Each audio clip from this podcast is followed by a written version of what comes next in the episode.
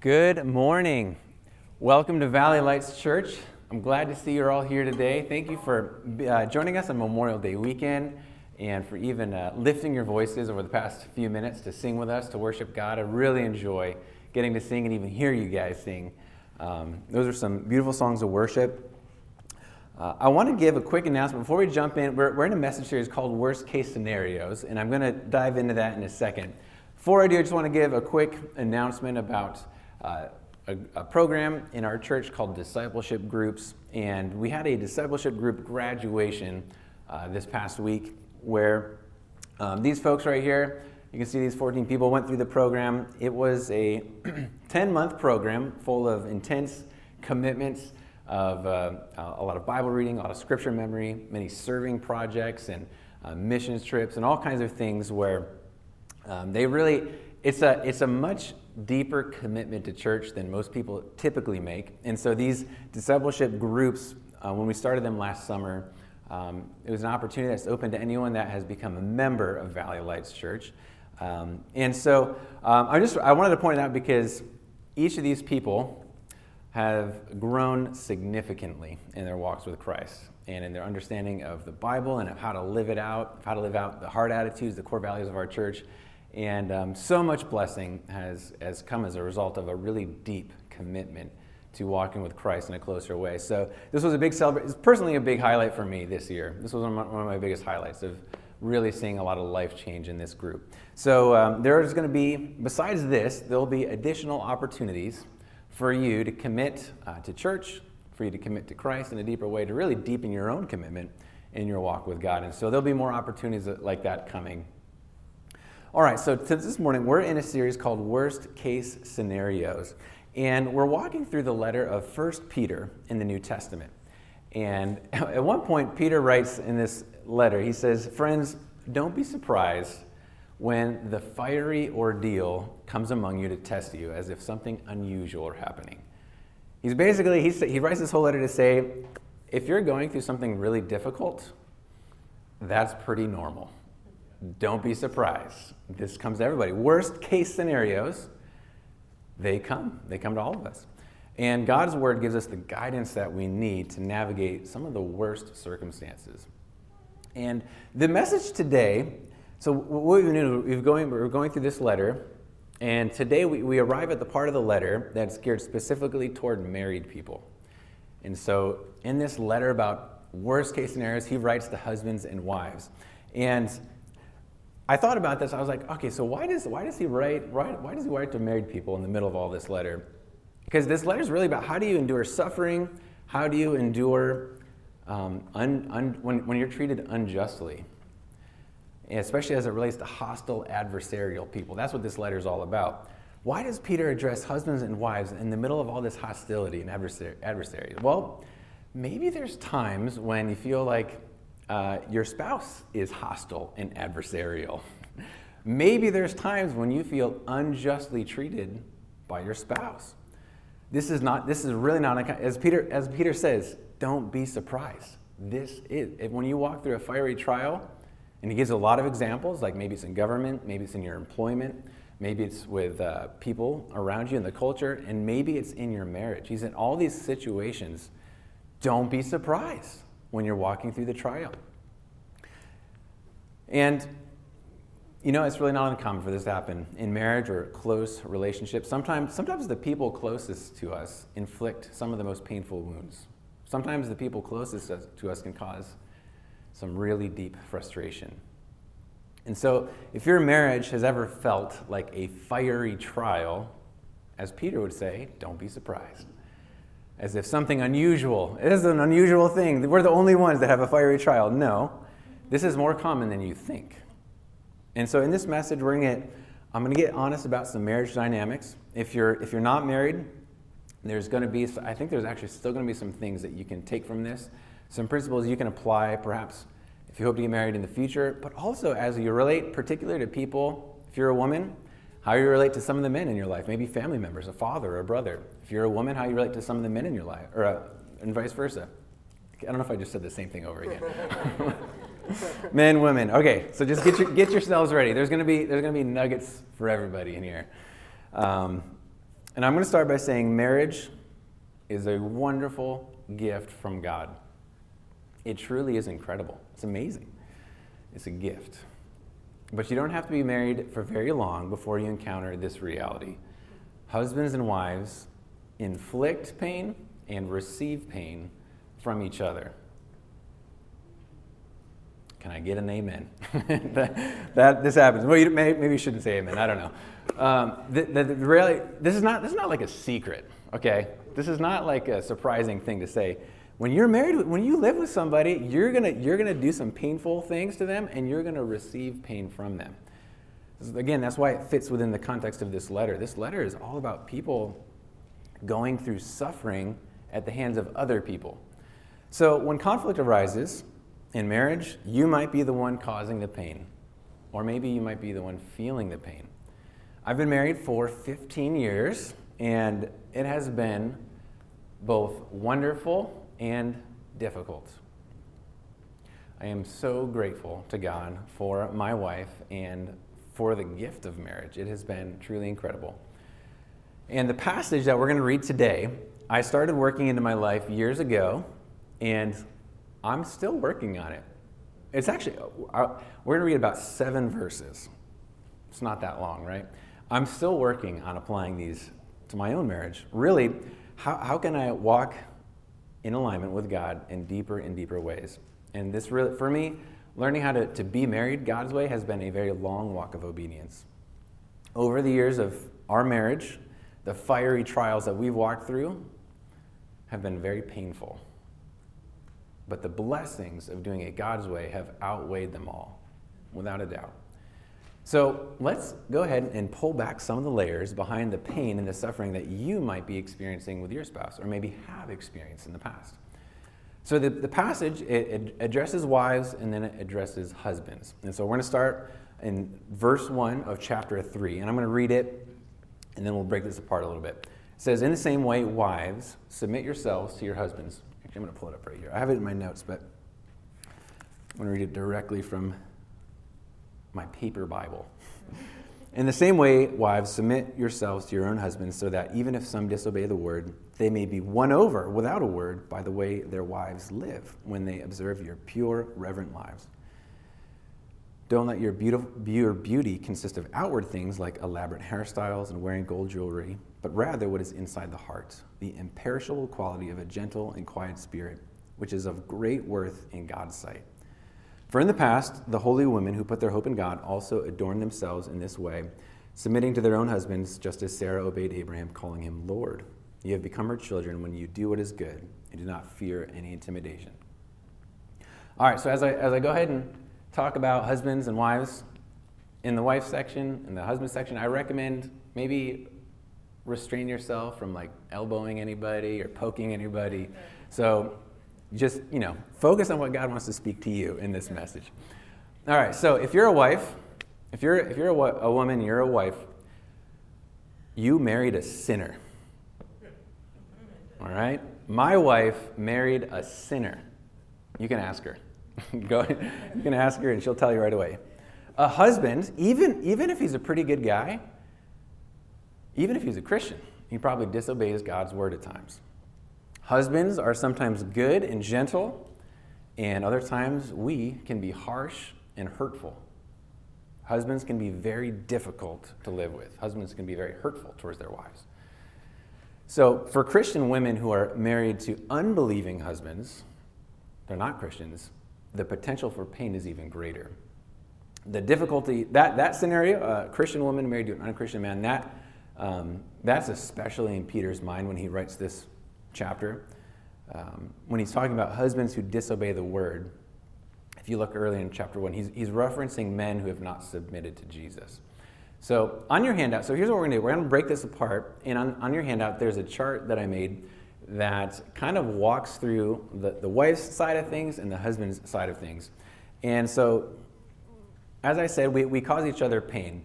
And so the wife in a marriage scenario, one source of pain, this is not everything, but at, at times her pain comes from when she feels anxious, fearful, or hurt.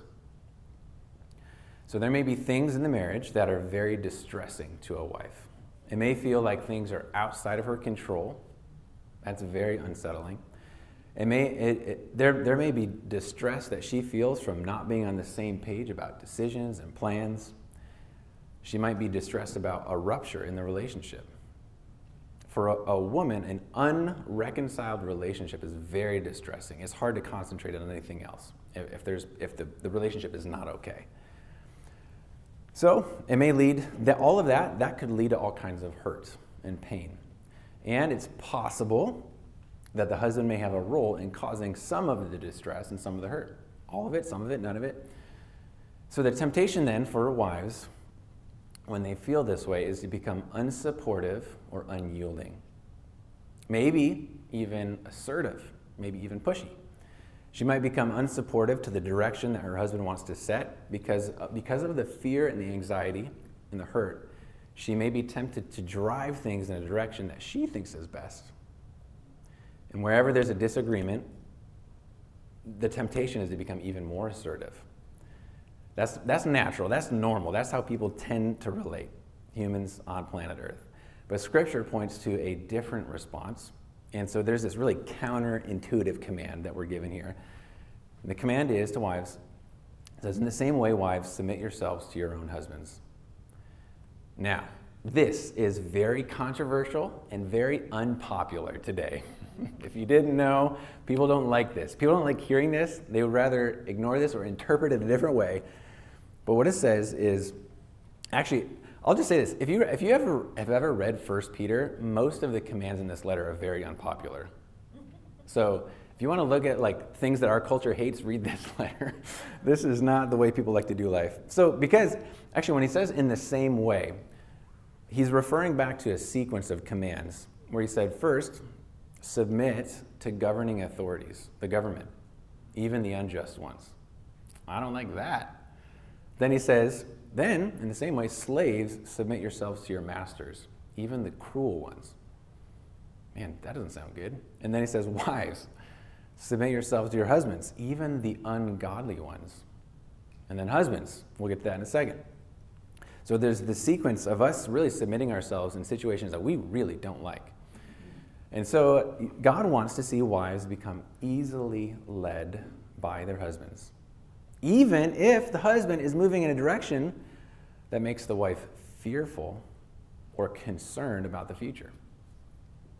God wants the wife to be supportive of his plans and his goals, and wherever, wherever there's an impasse and they just can't get on the same page, that she yields. Why would God command that? Why would God want women to do that? It's because a quiet, fearless hope in God is a very, very precious thing. It's a very rare thing. Verse 5, he says, For in the past, the holy women who put their hope in God also adorn themselves in this way, submitting to their own husbands. So if you look at this verse, you'll notice that wives are not commanded to trust their husbands. Sometimes the husband is untrustworthy. Maybe he does things to break trust. So she's not commanded to trust him. She is commanded to trust God. Trust God while she follows her husband. Trust God, follow the husband. Two different ways of approaching God and the husband. So when she has fully entrusted herself to God, even when she's suffering distressing, hurtful situations, and she just trusts God anyway, she develops a gentle, quiet spirit. This is an inner beauty that God finds very, very precious. It's like a rare commodity. It's like very few people have this quality. Imagine a lake that's perfectly still and tranquil. There's like a beautiful, you know, there's like mist rising early in the morning. There's just, there's no ripples on the water. It's just still. Yeah, we have a picture here. It's, this is a picture of, of peace and stillness. God wants women to have this kind of stillness even when life is on fire. God wants women to have this kind of peace even when circumstances are raging out of control or when you're suffering in the marriage. Could it be possible to have this kind of peace in the middle of suffering? A woman can find perfect peace when she has a steadfast trust in the Lord. God finds that kind of trust to be more precious and more rare and beautiful than the most beautifully dressed woman with all the best makeup and jewelry and hairdos and clothing. That stuff doesn't matter in comparison to that inner beauty and peace that a person gets from trusting the Lord.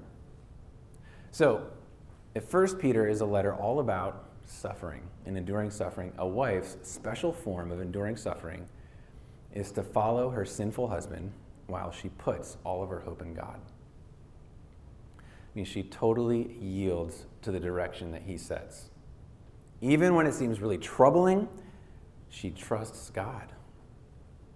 But notice, there's one more thing actually in this verse. There's this faith filled response comes with an incredible blessing.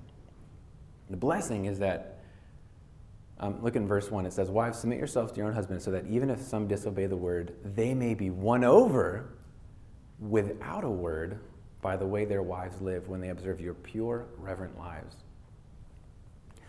This, to me, says that a wife's submissive following is powerful.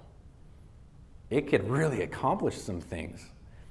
If, if, if a wife does good deeds, follows respectfully, and trusts God all the while, even without a word, even when she's hurt or treated inconsiderately and she continues to do good, it can capture the attention of her husband in a powerful way. It may, it may cause them to say, Man, how are you doing that? Nobody does that. Why do you have such enduring hope after all that you're walking through? Like, where, where, does, where does that even come from? Later in this chapter, Peter says, Always be prepared to give an answer to everyone who asks you for the reason for the hope that you have. That hope that we have, and that, and that actually applies to everybody. When you have a hope an enduring hope in the middle of life being on fire, it causes people to ask questions. That's why it says, be ready. Be ready to give the hope that you have. Earlier in this letter, Peter writes that our good deeds can silence the ignorance of foolish people. That goes for not just wise men and women. When we, when we just continually do good, it just makes people say, like, man, I can't even say anything bad about them because look at all the good that they're doing. A wife can do this. God may use a wife's respectful, hope filled submissiveness to draw her husband into greater alignment with God's word. That is a powerful blessing.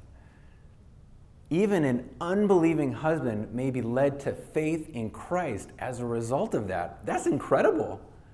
How much more could a Christian husband be made aware of his own selfishness or harshness by watching his wife's trust and hope in the Lord. So that's powerful. That, those are some of the instructions to wives. All right, we're going to jump to the instructions for husbands now. And it's just one sentence. the women got a whole paragraph filled with beautiful imagery and captivating ideas, and the men just get one simple, direct command. Apparently, that's just, we work better that way. Keep it short, keep it simple. All right, one sentence. Here we go. It says, Husbands, in the same way, in the same way, meaning submit yourself, in the same way, live with your wives in an understanding way, as with a weaker partner, showing them honor as co heirs of the grace of life, so that your prayers will not be hindered. So I mentioned, you know, earlier that husbands can be difficult to live with. I can be difficult to live with. Wives can also be difficult to live with. And we'll just, if, we, if we're all can just be honest about the reality of married life, it's really difficult to live with somebody. so often for men, they have a source of pain too. They have pain in the marriage, but it's different than the women. Their pain often comes from feeling frustrated, disrespected, or criticized. And whether or not it's justified, those things might not even be justified. Men can easily feel disrespected or like their efforts go unacknowledged or men can feel pushed or hassled or exasperated by their wives. And it, it might not even be the wife's intent to do this, but the men can feel this way and they respond this way. It might, it might, it might even be the result of miscommunication. But the man, he is frustrated and, and just getting angry. And so the temptation then, if a, if a man is feeling this kind of pain, this kind of frustrated pain, his temptation is to become bitter and distant towards his wife. Unfortunately, husbands are really good at withdrawing. Husbands have a, a, a, a tendency to be magnetized towards bitterness. Colossians 3:18 talks about this, but husband, maybe even more than wives, be drawn towards bitterness. So we can, if we're if we get into this, then we withdraw warmth and love. May leave the house, may, may go to the man cave, get some distance, bury ourselves in more work, or or go the other direction and just slump into a pile of discouragement. If a man is just like depressed and discouraged and, and doesn't want to deal with anything, that's not very warm and affectionate. You can't be affectionate when you're in a pile of discouragement on the floor. So there's just a lot of ways that men can put distance in the relationship. And for me, I know, I know that I've gotten into bitterness when I, I'm withdrawing warmth, start using short, snappy sentences and snappy responses, and maybe I'm avoiding being in the same room. I realize sometimes that starts happening. I don't even realize that. I'm like, oh man, there I go again. I'm putting distance in this relationship. Why am I feeling this way? The command to husbands is to live with your wife in an understanding way. It really means to be compassionate towards her. So when Peter says in the same way here, he's talking about all those commands of submitting ourselves. Now, husbands are to submit not to the wife, because the husband is the head of the marriage. So he doesn't submit to her, but he must submit himself to living with her in an understanding way. I have to like put on this, it's almost like putting on a burden of like, I'm going to choose to be understanding, even though it feels really unnatural, and I don't, and I'd prefer not to, honestly, because I'm so frustrated. But I'm going to choose, I'm going to submit myself to understanding.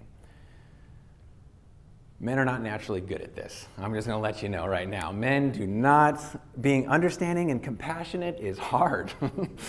we have, when, if we do that, we choose it.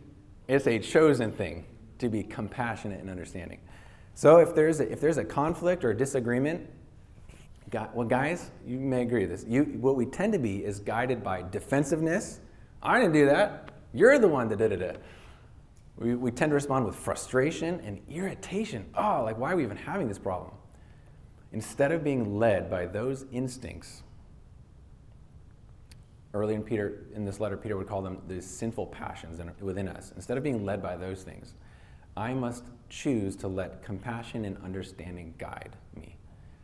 I must submit to it. Which means I have to work really, really hard at knowing this woman that I live with. What is she like? What are her fears? In general, what are her fears right now? Instead of just reacting defensively or being dismissive to whatever those fears are, how about, how about I ask some more questions? Well, asking questions takes time and conversation. Guys usually don't have time for long conversations. means that means I have to take time to really care for her. So, for example, she, if I'm in a situation, she sounds really upset right now why is she expressing this emotion? Usually she sounds upset and then boom, I just respond defensively. No, how about why, why is she feeling this way? Are there, are there more unsettling things going on that she hasn't expressed? She's, she said this is the problem. Is there more problems beneath that? Beneath all the emotion, maybe, maybe there's something that she needs that I can help her with.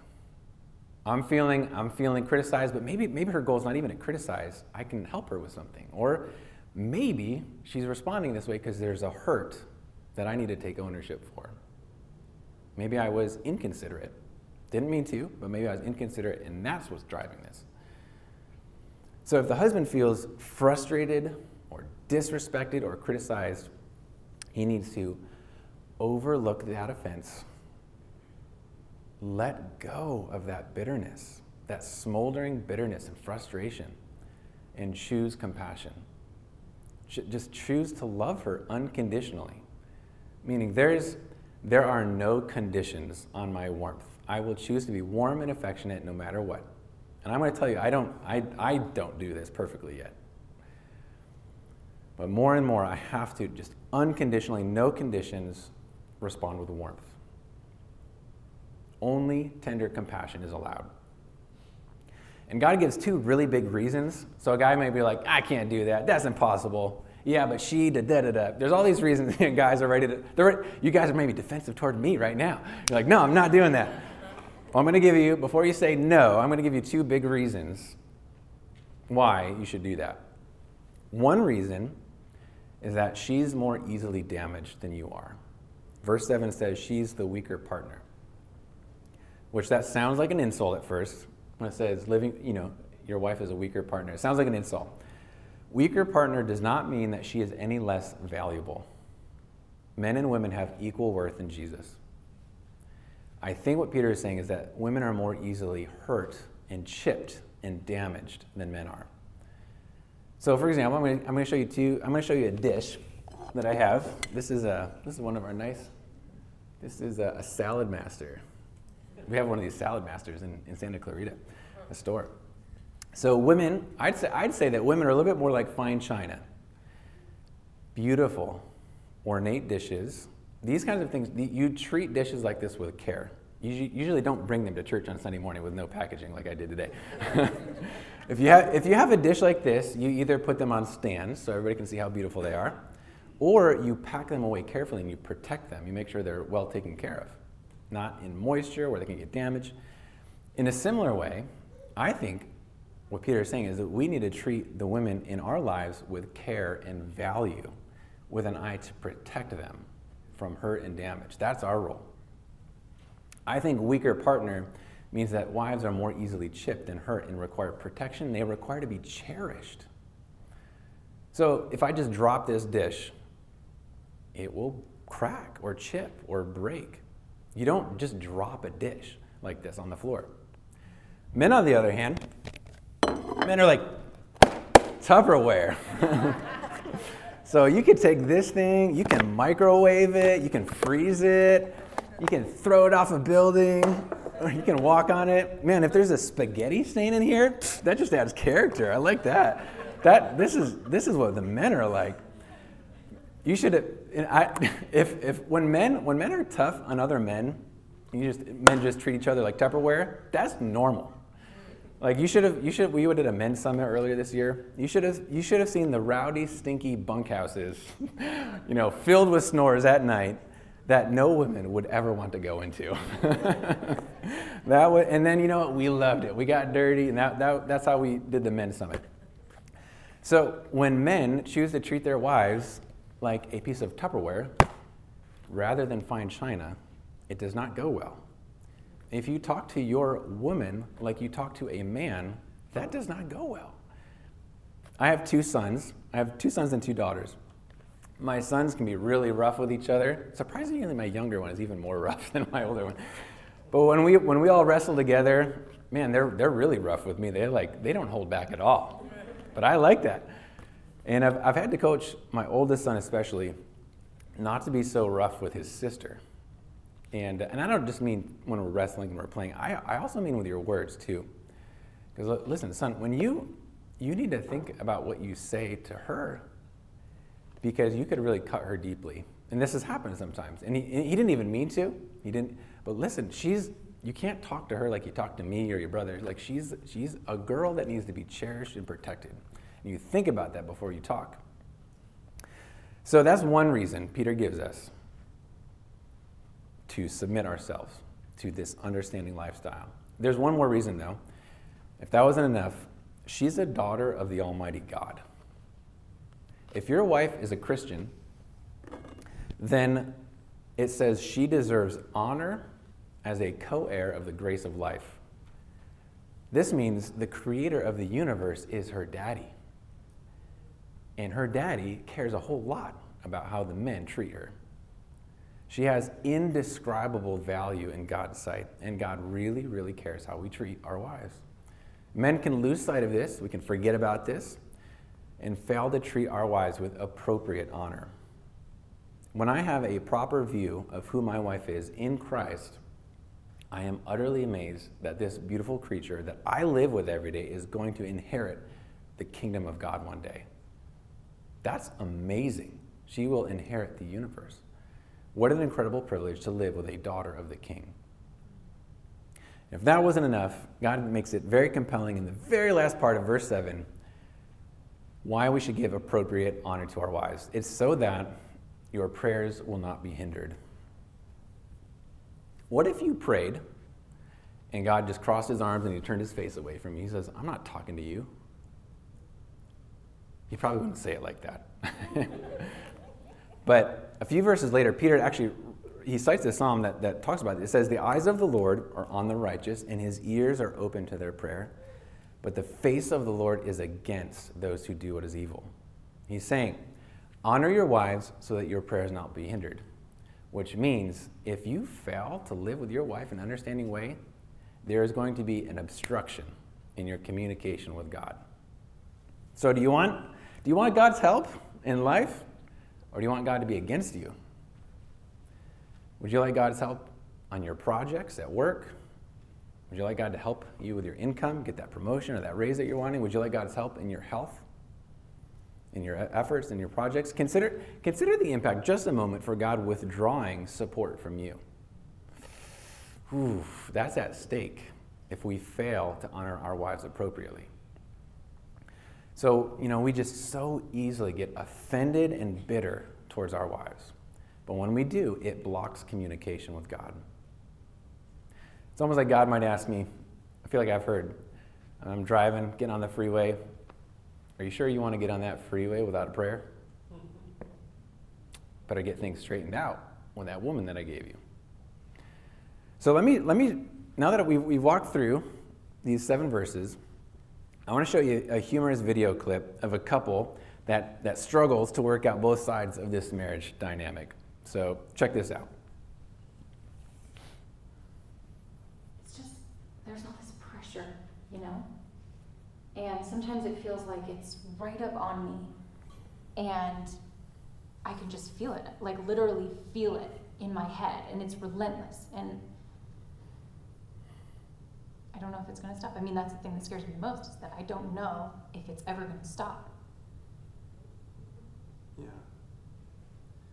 Well, you do have a nail in your head. It is not about the nail. Are you sure? Because, I mean, I'll bet if we got that out of there. Stop trying to fix it. No, I'm not trying to fix it. I'm just pointing out that maybe the nail is causing. You always do this. You always try to fix things when what I really need is for you to just listen. See, I don't think that is what you need. I think what you need is to get the nail. See, you're not even listening now. Okay, fine. I will listen. Fine. It's just sometimes it's like there's this achy. I don't know what it is. And I'm not sleeping very well at all. And all my sweaters are snagged. I mean, all of them. That sounds really hard. It is. Thank you. Ow! Come on. If you would just. Don't.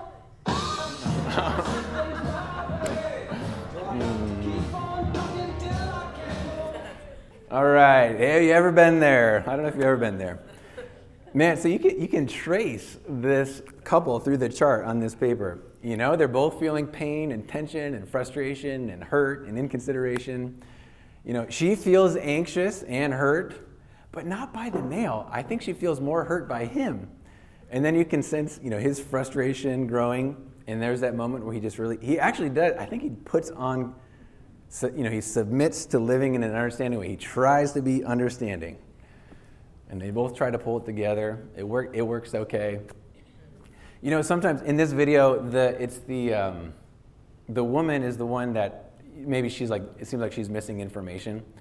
But what if it was a different way where the husband saw a nail, but there actually wasn't one? He saw a problem, but it wasn't the real problem. And she's trying to express, and he's just not listening. He's trying to fix something that's not even there. That, that scenario can happen too, which is why it is so important for men to really live in an understanding way. If you're married, then you know that marriage is a place where you can feel hurt and damaged. You know that marriage is a place where you can feel exasperated and pushed to your limits. And it's because of the sin that we all bring to the table. The pain in marriage can be very intense. And it can feel very unjust. Maybe that's the worst of it, when it just feels so unjust. You're like, this is, I don't even deserve this. I, this isn't my problem or my fault. I just don't know why this is happening. Which is why that particular feeling of injustice is why it fits so well in this letter. This letter is all about how to endure unjust suffering. Remember a particularly difficult time um, when we were having a lot of conflict, and it was just a season of just struggling to get on the same page and disagreement. And I remember thinking at one point, um, man, like this is, I was like, this is, this has been the worst year ever. Like, I just want this to be over. And I was, I was dwelling on that thought for a while and praying for God's help. And then I realized the pain that I was feeling in marriage was God's intention for me. It was what He wanted me to walk through. Beginning this, this letter, Peter says, you, re- you rejoice in this, these fiery trials. You rejoice in this, even though now for a short time, if necessary, you suffer grief, so that the proven character of your faith, more valuable than gold, though perishable, is refined by fire, may result in praise, glory, and honor. There was a fire that I was walking through that God wanted to refine some things in me. And I'm going to tell you, I realize now there were some things that needed to be purified in me. There were some things that I was contributing that I didn't see in the pain. That's what God wants. He wants us to be purified. And so I realized when I was saying this is the worst year ever and I just want this to be over, I actually had to repent of that and say, I'm not choosing the faith position, God, that you want me to. I'm getting to self pity and Lord, please can you help us find peace and get through this? But if, if you require us to walk through the fire longer, then I will. That's hard to say. That is hard to say, and that requires a faith that goes a little deeper than the surfacey kind of faith. Even though we have greatly marred God's original design for marriage, God, God never intended it, He never designed it this way. We have marred marriage. Even though we've done that, though, He has graciously provided a path toward tremendous peace and repair in marriage. We just have to learn how to do things that are pretty counterintuitive. And, and you're not going to find a lot of support from our culture. If you try to do these things, nobody's going to say that's a good idea. They're going to say, no, you stand up for yourself. You don't submit. No, just you do what you want to do. There's so many there's there, you, if you want that kind of help you can find a lot of people to, to, to fan the flames of the negative direction. So let me just summarize this and i'm to these are maybe some next steps that you can take this week. Wives to summarize it it's trust the lord while you follow your husband. So ask yourself some questions. I think these are on your paper you might even spend some time asking yourself a question like this are there as a wife are there any specific plans or decisions where I need to yield to my husband? Or how, how have I been making it difficult for my husband to lead me? Or what are, what are some of those specific fears and worries that I just need to entrust to God? Write those down. Or have I been quicker to prod my husband with my words rather than just focusing on the good that I can do? These are really hard questions. Husbands, here's to summarize it for you release that bitterness and love your wife unconditionally. Ask yourself these questions. And have, have I been carrying around bitterness toward my wife? Your first answer is going to be no, I haven't. Why don't you ask yourself again? Have I been carrying around bitterness? Have I been withdrawing my warmth? Do I need to confess to her a withdrawal of warmth and affection? Or do I, do I give plenty of time for unrushed conversation so that I can better understand her? Or what, what's a concern of hers that I have been quick to dismiss? Those are really hard questions, too. I'd encourage you to take these questions and pray through them this week. Study these verses in 1 Peter during your personal time with the Lord. The, there's, so there's actually a lot more, by the way, in Scripture dealing with marriage. This is, we, we, we sort of like scratched the surface. So if you're, if you're in a marriage that needs more help, or you don't feel like this is adequate, there's probably more you need to understand about how God has designed things. But this is a really, really good starting place. This is the, the thing, you can actually start moving towards reconciliation and repair if you start here. And maybe the thought has crossed your mind man, I sure hope my spouse was listening to this. if you thought that, I'd encourage you to take it a step further and then look inside yourself. If you sit through a message like this and only walk away with ideas for your spouse to change, you're going to miss God's invitation for you to grow in greater obedience and find richer blessing in marriage. You don't want to miss it. Sometimes God throws us a life ring. Maybe He just threw you a life ring today. But we ignore it, not realizing the part that we play. It truly takes a humble person to look inside themselves and ask God for help. I hope this has been helpful.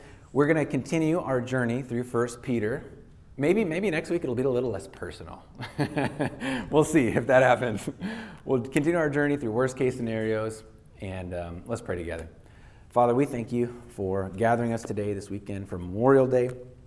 And I thank you for um, a chance to look at this very helpful but very difficult passage on how to do marriage according to, to the roles that you've set for husband and wives. Culture does not agree with this, and um, there are many who, who would oppose what you have said in your word. But Lord, would you give us the grace and the faith to walk this out in obedience to you? In Jesus' name, amen.